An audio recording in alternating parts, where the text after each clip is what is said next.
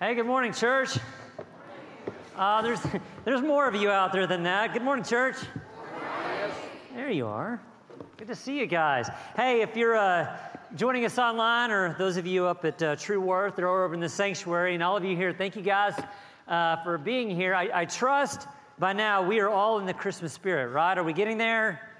I mean, I know some of you, you just can't, you just can't bear the sight of a Christmas tree until it's December. But I mean, we're halfway there, so we're all there, right? I mean, I've been here since since Labor Day, so those of you, those of you that are late arrivals, welcome to the party. And before I forget, I want to make sure you know this. Next weekend, we're not having our normal weekend schedule, so we won't have a Saturday night service, and we won't have the services this uh, on Sunday morning like we normally have. What we will have next Sunday, 9:30 and 11:30, both in this space, we'll have our family Christmas service. If you haven't been yet, you need to come. It's a lot of fun. The kids uh, ministry puts uh, this on, and they turn the whole crossing into a big stable with uh, live animals and whatnot. It's tons of fun. Even if you don't have kids, come check it out because it's fun just to be around kids during the holidays. It's, it's, it's a lot of fun. Uh, I, I, do I do love this time of year. I don't think it's any secret. I'm, I'm a Christmas guy year round. Uh, I was visiting with my son recently, and he was he was trying to explain to me why he loves this time of year. And he's 12, and so he's he's old enough to really start to appreciate some of the uh, other things at Christmas other than the presents. And and he was saying, well, you know, you just there's there's something about this season that you know, you know it's Christmas time, even without having to look at a calendar. You can tell just by the music and the lights and the people. Everybody just, they, they all seem to be in this holiday spirit. And it, I was thinking about it. He's, he, he's right. He's right. Uh, but it got me thinking about when I was a kid, what was Christmas like for me when I was a kid? And so all of these memories started to flood back from my childhood. And there was a number of things that we would do every year. One of the things that we would do on Christmas Eve was we always went to Christmas Eve Mass. So I grew up in an Episcopalian household, and so Christmas Eve at night, either 7 or 8 o'clock, we'd go to Mass. And then after Mass, we'd go back home. And as soon as we get home, I would go to this chair that was sitting right next to the Christmas tree. And that's where I would, I would just wait. I, I actually, I still have that chair. This is back in 1986 when we had this, when we had this chair. And then when I was going off to college, my parents were going to get rid of that chair. I was like, you can't get rid of that chair. I'll take it. So I took it with me, went, went with me to college. I was a bachelor. It went with me into the bachelor pad. I got married. It did not go into the home. it's up in my office right now. That's the only place it's allowed to exist. But I have a lot of fond memories of that chair. I sit down in the chair and I would be right next to the tree because I knew something cool was about to happen under the tree and I didn't want to miss it. But I would miss it. I mean, despite my best efforts, I'd fall asleep in the chair, wake up the next morning, and I'd magically teleported into my bedroom. And I wake up and I run to the tree, and Santa had come and gone, and I missed it again. But as I'm reflecting on, on these memories, what I really understood was that what made the season magical, like this, it sounds trite, but it's very true. It, it wasn't the presents. Even as a six year old, it wasn't the presents. I mean, that was a part of it, but but really thinking about, you know, going to Christmas Eve Mass and hearing that story of Jesus, that as I'm, I'm going, I'm rushing to the Christmas tree, as that excitement is building, the story of Jesus is, is just reverberating in, in my mind. And all of these stories of, of, of God sending Jesus to come live, live among us, to be a baby. And we get to celebrate that every year by giving of ourselves to each other. And that the biggest gift giver of them all, Santa Claus, he gives of himself asking for nothing in return. And so all of these stories, all of these images, they just sort of collided with each other in my six year old imagination, and it made the season magical. I loved it. But what happened? Well, like, like many of you, I, I grew up. I stopped noticing. I stopped looking for the magic. I got a job, I got a, I got a mortgage, I got bills. And what once was a magical time of year gradually became something that, man, I just, just wanted to survive. That's all. Can any of you relate? I want you to hear the good news, though. Just because we stop noticing, it doesn't stop God from doing what God does. God's magic is still in the air.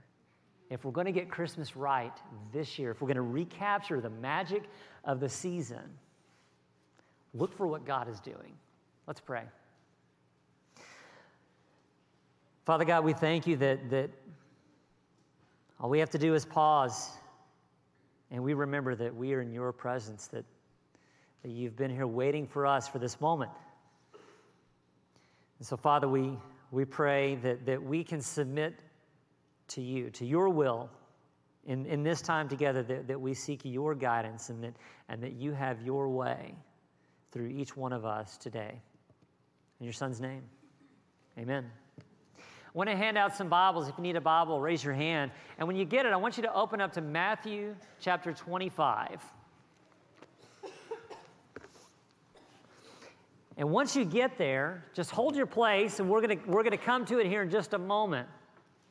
But once you get there, I want you to turn to your sermon notes, and there's a blank there at the top of your sermon notes. There's a, a question that I want you to write down, that I want you to wrestle with today if, if we're gonna if we're gonna get Christmas right this year, if we're gonna recapture the magic of the season, we need to try to answer this question. And here's the question: What is God up to today? You see, every every year we celebrate Christmas. We open up the Word, and we read the stories, and we reflect, and we celebrate what God did 2,000 years ago. And that's an important thing to do. We need to do that. But there's something else that we need to do. As we look and reflect on what God did 2,000 years ago, we need to remember God's not finished yet. God's still doing stuff. Now, a couple of quick comments about Matthew's gospel in general before we dive in. Matthew's focus is really on, he, he works to show two types of people there's the, the powerful, the wealthy, and then there's the people that Jesus hangs out with. And what Matthew is trying to do is he's, he's trying to show us how Jesus works to refocus our attention, our hearts, onto the people who need it the most. I want to pick up there at verse 31. It says, When the Son of Man comes in his glory and all the angels with him, then he will sit on his glorious throne. Before him will be gathered all the nations and he will separate people one from another as a shepherd separates the sheep from the goats. And he will place the sheep on his right, but the goats on the left. Then the king will say to those on his right, Come, you who are blessed by my Father, inherit the kingdom prepared for you from the foundation of the world. For I was hungry, and you gave me food. I was thirsty, and you gave me a drink. I was a stranger, and you welcomed me. I was naked, and you clothed me. I was sick, and you visited me. I was in prison, and you came to me. Then the righteous will answer him, saying, Lord, when did we see you hungry and feed you? Or thirsty and give you a drink? When did, when did we see you a stranger and welcome you? When did we see, see you naked and clothe you?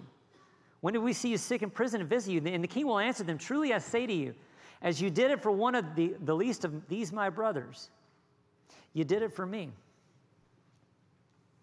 So, this passage, it, teaches us a lot about the heart of God. And there's, there's a whole lot happening here. But the first thing that I want to point out is this if, if we want to start to try to answer that question, what is God up to today? Number one, follow the movement of God.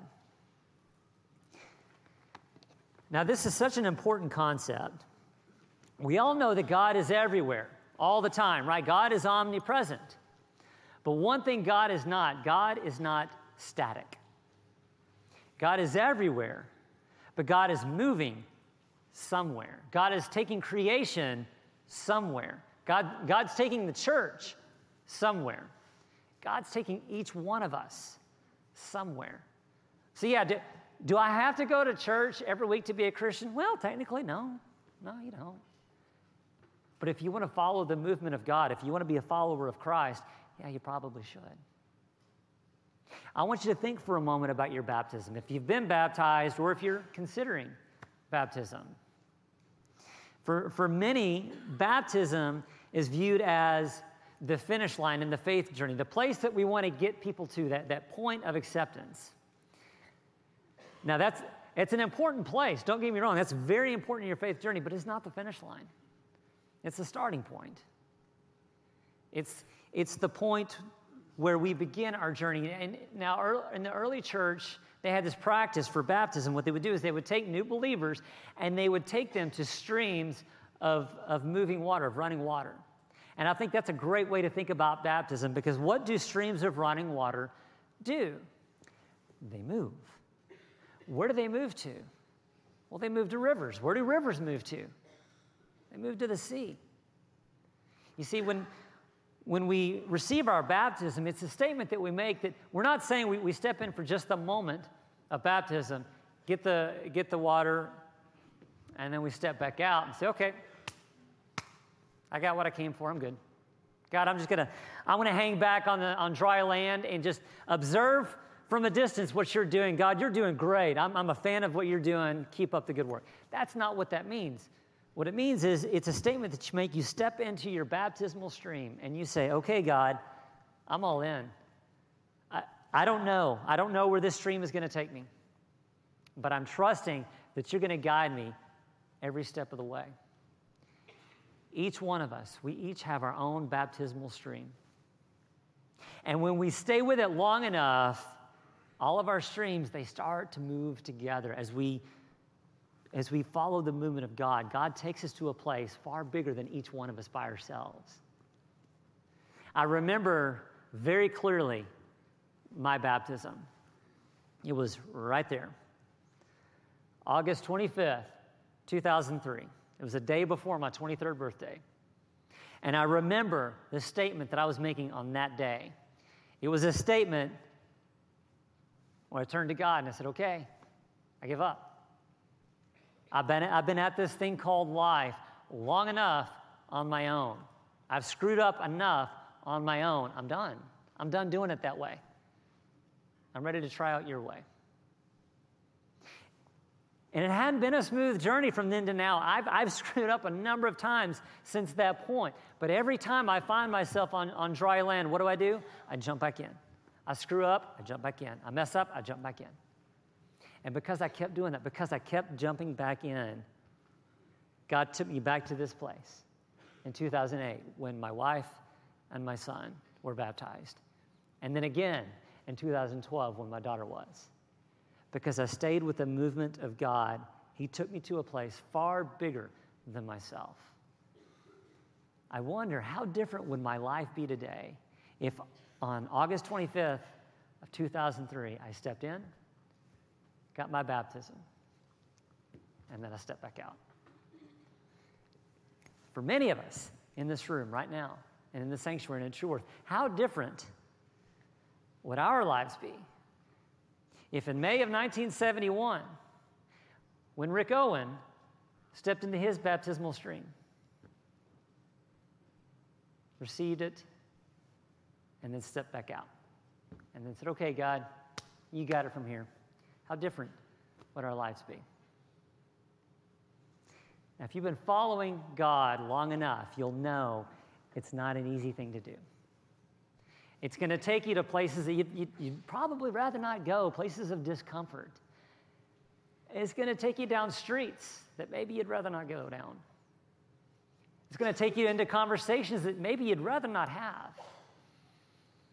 And for, for some of us, can I just say, sometimes following the movement of God sometimes has less to do about where God is taking us and more to do with what God is taking us from. Places that we need to let go of, that we're not quite ready. But this is why this is so important. Because if, if the church is not willing to follow God to those places of discomfort, those uncomfortable places, those places in the margins, the places that so many don't want to go, the, the places that people have forgotten about, if the church isn't willing to follow God to those places, who will? Where, where did the movement of God take the sheep? There in, in verse 35 and 36, it took him to the hungry, to the poor, to the outcast, the homeless the disease, the prisoners. You see, as you follow the movement of God, you start to get an idea to the answer to the question what is God up to today? As you do this, number two, look for the need. You see, the movement of God will always take you to a place of need. The question is are you aware of it? Do you know it?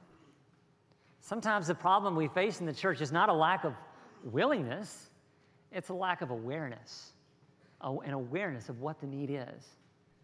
Do you realize right now you are surrounded by need? Do you know that you right now are in the presence of somebody who is grieving mightily? Do you know that right now you're surrounded by somebody who doesn't know how they're going to survive this holiday season?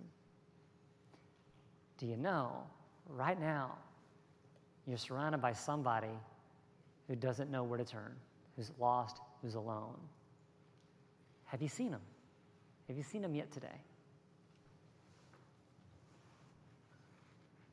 So there's this place that I go to at least once a week, sometimes more if, if my schedule will allow, and it's it's this, this time for me to just, just be alone, but to be outside. I know we, we all have our happy places. Some of you are beach people. Like if you're on the beach, you're happy. And some of you are mountain people. If you're in the mountains, man, that's your happy place. For me, my happy place is in the woods. If I can just get away from the concrete, get away from the pavement, and just be surrounded by trees, I'm in my happy place. And so I have this place that I can go to. I can get there fairly quickly, and I spend at least 30 minutes there once a week. And it's a time for me to reflect, to read, and, and to just be still. And sometimes the passage of scripture I read, sometimes it's only a verse. There have been days where it's not even a full verse. I just read until something gets a hold of me. And when it does, I stay with it. I write it down, and then I get up and I walk around through the, through the woods, and I'll just repeat that phrase in my mind just to keep my thoughts focused. Side note if, if you don't have some sort of a practice like this in your life, I, I can't encourage you to do this enough. If, if you're already in the Word every day, if you're already doing that discipline 15 minutes a day, every day in the Word at the beginning of the day, if you're already doing that, the next thing I would encourage you to do is schedule a 30 minute weekly sabbatical, a 30 minute time for you to get away, to get out of your home, to get out of your office, your place of work, away from your conversations, and just be still and listen. So, one day, one, one morning, I'm on, I'm on one of my prayer walks, and I, I come across this tree. Out in the middle of the woods, where all the trees are, are going dormant for the winter, there's this tree. Still vibrant, still full of color. And I found myself just being drawn to it, so I go to it. I pull out my phone to take a picture, and then I put everything away and I just sit down. And the presence of God is very strong in this moment that I'm just, I'm in silence. And I'm just, I'm just sitting there listening. And very quickly, my mind goes to the passage in Exodus 3 when Moses is out in the wilderness tending to the flock, and he comes upon this bush that's burning. And so Moses goes to it, and, and he becomes aware that he's in the presence of God. And it's at that point that God reveals God's plans to Moses. God says, I've heard the cries of my people, of my Israelites. They're living in slavery, and I'm doing something about it. Moses, I'm choosing you. You are going to be my instrument of change. And sometimes we, we hear that story, and, and our response is, okay, God, that's, that's all well and good, but why now? God, well, why did you wait now? Why not like 70, 80 years ago when all of this began? Why did you wait till now? Why did you allow this much hardship, this much pain before you decided to do something about it? What, God, what took you so long? I think a better question might be not what, what took God so long, but what took us so long to notice what God was doing? How many people walked past that tree that I saw and didn't even notice, that didn't even bother to stop? How many people before Moses walked past the burning bush and didn't bother to stop and notice? You see, when we, we open the Bible, what we think we're reading is stories of where God revealed God's self to us. But really, what we're reading are stories where God revealed God's self to us and we noticed and we paid attention and we bothered to respond and we bothered to write it down. I wonder how many stories are not included here because nobody was paying attention to what God was doing. How often do we walk right past the need and we don't even know it? When we look at the pain in the world, what do we say? God, what are you doing? God's saying, hey, I'm doing something. Pay attention. And I'm waiting for you to notice. I'm waiting for you to join in. I'm waiting for you to help out. I want you to think for a moment about, about the birth of Jesus, the most powerful, life altering thing that God had done since the beginning of creation. Sending his son to live among us, the divine word, the one who was with God in the beginning, the one through whom all things were made. Jesus, Emmanuel, born with us. And as powerful as this moment was, do you know who noticed? Do you, do you know who was talking about it? Do you know who was rushing to the manger to catch a glimpse of Jesus? Nobody. Nobody noticed because nobody was paying any attention to what God was doing. And I'll even bet the night that Jesus was born in a nearby village, somebody was looking up into the heavens, praying to God, God, what are you going to do about the pain of this world? And God's like, uh, I kind of already have. It's happening right now. Don't you see it? You see, God's doing things all the time, and we miss it because we're not paying attention. This is, this is sort of the problem that, that, that's happening in Matthew's gospel. Everybody was focused on Rome, everybody was focused on Caesar and the governor and the leaders because that's how God was going to change the world, right? That, that's how God was going to do something about the pain of the world. God was going to use the powerful, the wealthy, the influencers. Those are going to be God's instruments of change, right? But where does God show up? Out in the middle of nowhere, in a no name town called Bethlehem, to a no name family of a carpenter. And the only people that bothered to notice were a few shepherds and a few wise men.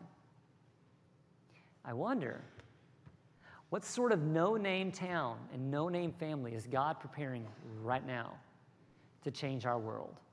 And we don't even know it. So, what is God up to today?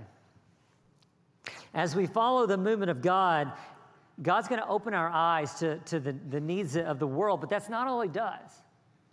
You see, as we, as we center ourselves in God, God starts to give us a clue about what God's up to. And then God prepares our hearts to meet the needs that we're going to encounter. That's why those 15 minutes in the morning are so important.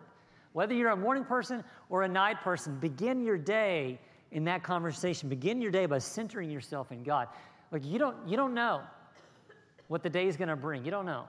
But guess what? God does. You might want to check in with God first. But that's, that's not all he does. He, he, he does something else. I want to I wanna highlight there verse 34. Then the king will say to those on his right, Come, you who are blessed by my Father, inherit the kingdom prepared for you from the foundation of the world. So it sounds like they're receiving a reward, right? And maybe they are, maybe they are, manner of speaking. But I think something else is happening here. That phrase, inherit the kingdom.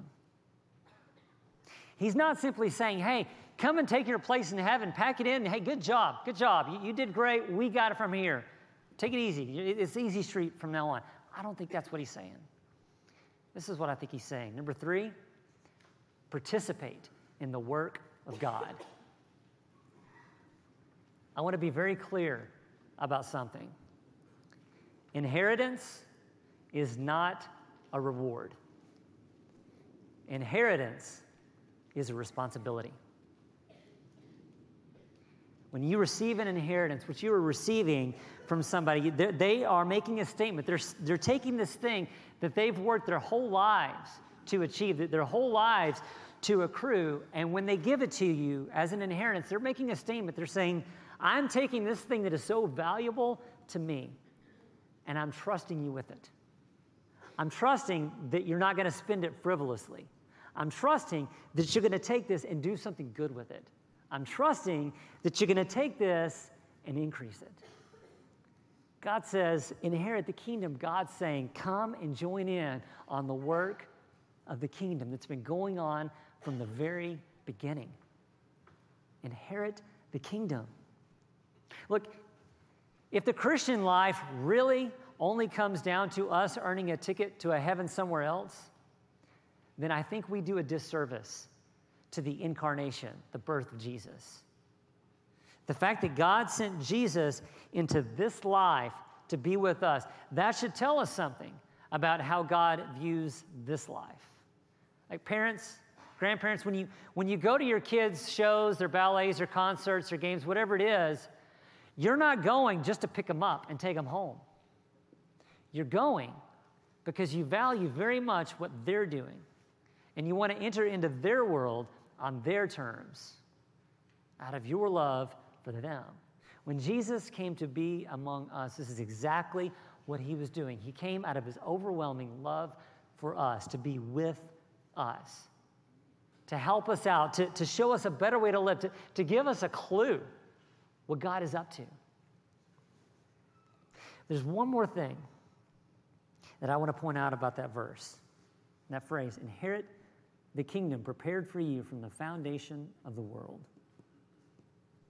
The sheep, they're participating in the active kingdom of God. What were they doing? They were selflessly serving others. They were welcoming, clothing, feeding, loving those that seemed to be far from God. When Jesus says, Come and participate, come and inherit, he's saying something very important about what God is up to. It's the same thing God has been up to from the very beginning. As a matter of fact, the whole of creation came from this. It came from an act of selfless service. That's what he's up to. That's what he's pointing us to. From the foundation of the world, our very world itself, at its core, is an act of service. And when the love of God overflows inside of us, it spills out in ways that we aren't even aware of. My favorite verse in this passage, verse 37, they, the sheep say, Lord, when did we see you hungry and feed you or thirsty, or naked, or a stranger, or in prison, or in the hospital? When did we see you doing that? Look, they, they didn't know. They didn't know what they were doing. They didn't know they were serving Jesus. They weren't trying to earn a reward. They were doing just what seemed natural to them. The Christian life is not about trying to earn a reward, it's about responding by the overwhelming love of God in gratitude by what has already happened that we can't help but serve others. We can't help but love others. It's as natural as breathing. And God's saying it's happening right now. The kingdom of heaven is happening right now. Won't you join in? Won't you participate now? Like many kingdoms will come and go, but the kingdom of God is eternal. Now, we've all heard that before, but, but do you know why? You know why that is? This, this is what I think. You see, most kingdoms begin by taking something from someone else. The Egyptians, taken by the Babylonians, taken by the Persians, taken by the Medes, taken by uh, the Seleucids, the Ptolemies, the Romans, time and time again, kingdom after kingdom after kingdom, every one of them beginning by taking from the previous kingdom. And when at the core of what you are building begins with taking from someone else, what you have is always at risk of being taken from you. What about the kingdom of God? You see, unlike any other kingdom, the kingdom of God began with an act of giving. Creation, act of giving. The birth of Jesus, act of giving. The crucifixion, act of giving. Resurrection, act of giving. When at the core of what you're building is based on giving to others, that can never be taken from you. What you're doing is inheriting the kingdom of God. What you're doing is participating in the work of God. What you're doing is helping God with what God has been all about from the beginning of time. So, what is God up to today? I want to let that question just hang in the air. I want to let you wrestle with that on your own, and I want to let you answer that on your own. But I have a thought. I have a thought. I want you to think for a moment about if, if you have a Facebook profile or any sort of social media profile, what are the things that populate your news feed? As you scroll through your news feed, what are the stories that pop up? Who are the people that you follow? Or another way to answer that question, Who are the celebrities that if they were to show up right now, you'd be rushing to grab your phone to go take your picture with them? Who, who would they be? I mean, th- this isn't meant for shame. I've, I've got my own uh, celebrity list. When I was a kid, I just, I, I would have given anything to, to meet Andy Griffith. And if he walked in the door right now, you better believe I'm grabbing my phone. He's no longer among the living, so that would be quite a thing. so, Jesus, he doesn't have a Facebook profile. I know we see Jesus' Facebook profile. Spoiler alert, is not really him. Um, but imagine he does. Imagine Jesus has a Facebook profile. What do you suppose his newsfeed would be populated with? Who are the people, who are the stories that he would be following? Who are the people that if Jesus had the chance, he'd be rushing to grab his phone to get his picture taken with? Now, we don't know for sure, but I got a few ideas. I have a few ideas. Here's one person I think Jesus would like to get his picture taken with. That's my dear friend Judy Madden. She's been a big influence in my life in, in my understanding of what ministry looks like. But what you need to know about Judy Madden is that she has an amazing heart for those that are sick, for those that are in the hospital, for those that are homebound, for those that are grieving.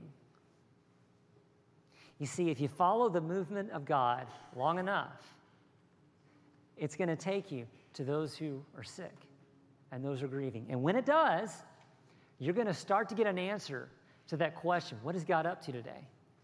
Because you're going to find a Judy Madden comforting those who are grieving. When you see that, won't you help out? Here's somebody else I think Jesus would like his picture taken with. This is Kathy Colomo. Right now, as we speak, she is in Fort Worth at, at our True Worth worship uh, facility. Every Sunday, you're going to find her there. And you're going to find her bringing the gospel to the homeless, to the impoverished, to those in the margins, to those that so many people have forgotten about. You're going to find her bringing the gospel to these people in meaningful, tangible ways. You're going to find her bringing them the gospel through food, through clothing, through relationships, through value, through conversations that say, You matter to God, you matter to me. God hasn't forgotten about you. You see, when you follow the movement of God long enough, it's going to take you to the homeless, to the impoverished.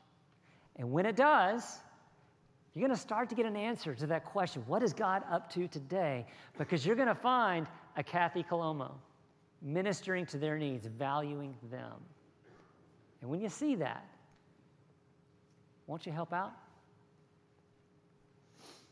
Another person I think Jesus would uh, like to get his picture taken with. His name is Charles. None of you know who Charles is, so I want to take a few minutes and I want to let you hear about Charles' story. Check it out.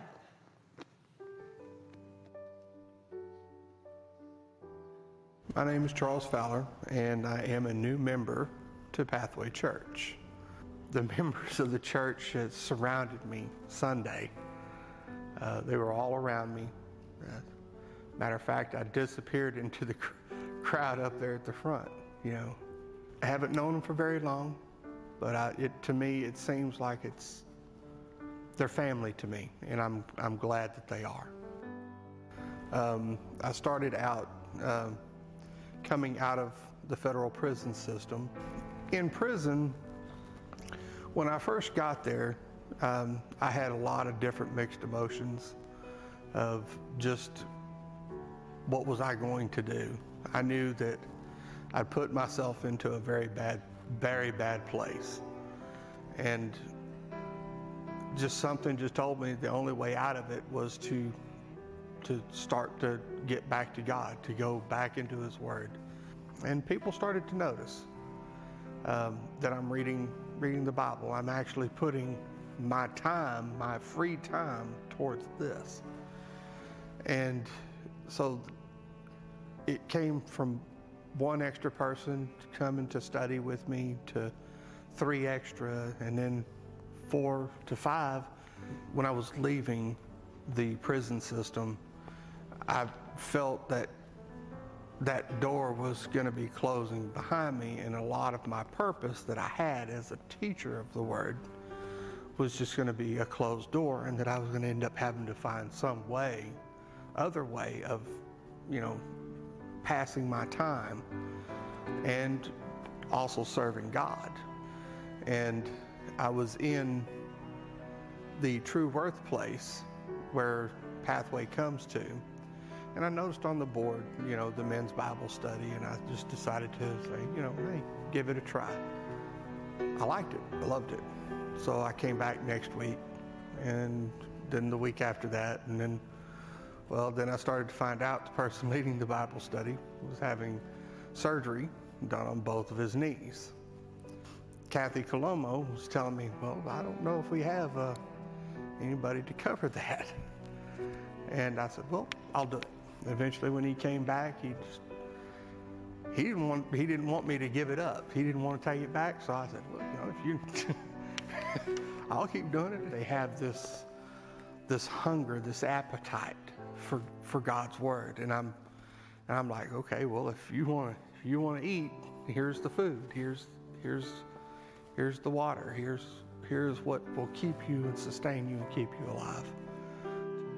Some of them that had, didn't know God found Him, and it was joy that they had, and I was I was I was glad to be a part of what brought me out of that depression. I was able to see them do the very same thing. The biggest struggle that I see them out, the people out there struggling with is the drugs, the alcohol, the fornications that, that goes on. It's rampant, full of sin out there. They need to know that they are loved, that they are cared about, they're not abandoned. God loves them. And the only way that they're really going to know that God loves them is if God's church is stepping forward and letting them know that He loves them. I think it's planting a seed. You just keep planting. It'll grow. It'll grow. You just got to keep planting. I am homeless just like everybody else out there at True Worth. But those are my family members, and I'll never give up on them. And I'll never stop loving them. I, I encourage that all, all members of Pathway get involved, not with just their community, but the community there at Fort Worth and True, Way, True Worth.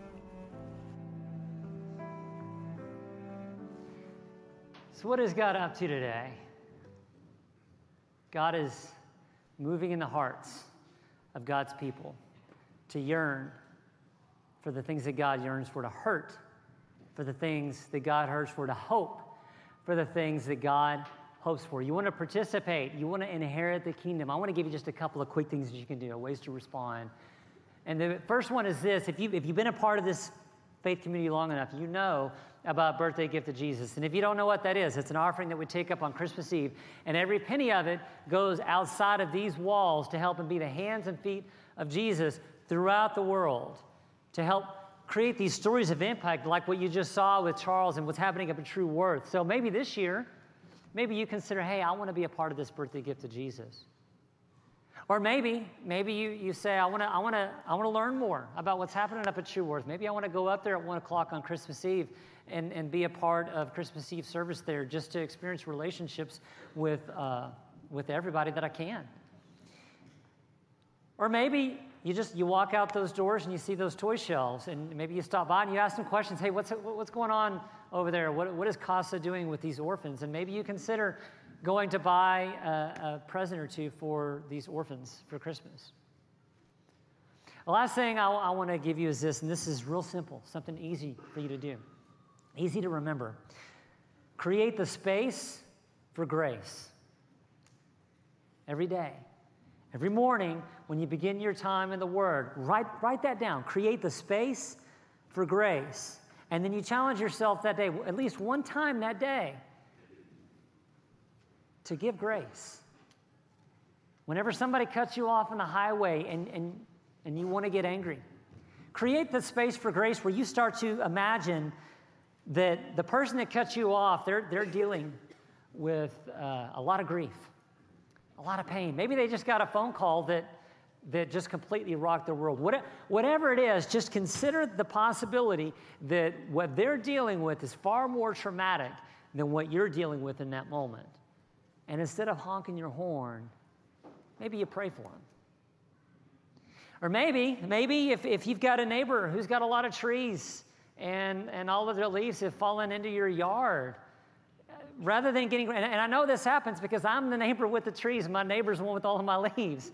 Instead of getting frustrated with the neighbor and, and really talking about them under your breath whenever you walk past them, instead of doing that, just consider for a moment the possibility that what they're dealing with is horrific. You don't know what's happening behind those doors, but whatever it is, it's, it's far more traumatic than the leaves that are currently sitting in your yard. And when that happens, create the space for grace. And you go out and you rake up the leaves for them. And you don't even tell them, you don't tell anybody. You just do it because it's the right thing to do. Whatever it is, if you want to celebrate the birth of Jesus right this year, if you want to get Christmas right this year, if you want to know what is God up to today, follow the movement of God. Look for the need. In the name of the Father, and of the Son, and the Holy Spirit, inherit the kingdom of God, participate in the work of God now. Amen. Have a good day, guys.